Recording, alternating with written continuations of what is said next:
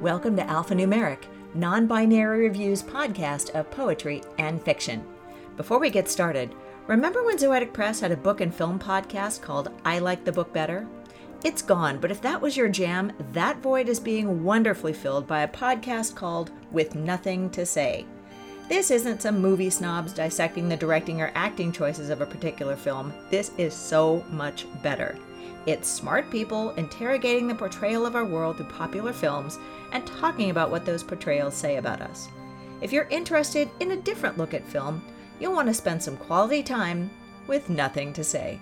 See what I did there? Find it at www.lifethroughfiction.com. And now, on to alphanumeric. Today, Fruitless Lands by Maxwell I. Gold. There was no more fruit in the land of the brave, no sweetness to be had, only bitter restrictions carried out where ivory guards and their dark weapons stood watch over fields of captured rainbows. I saw them strawberry, apple, and orange, all confined to a space unimaginable, outlawed and othered, while the myth of their taste grew strange and soured under the tongues of the fledging masses who knew nothing but only the dire consequences of one more bite.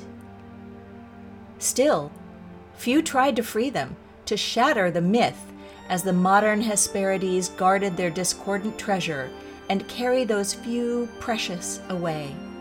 Some were lucky enough, past the guise of a zombified public, risked death at the hand of red hats and white oblivions, merely to savor the taste of something that had been taken away from the world, taken away from me.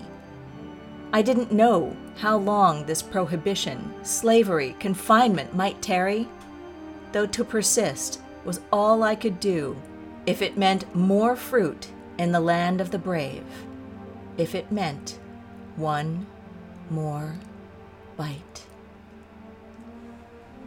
This has been Fruitless Lands by Maxwell I. Gold, read for you by Lisa Quintana.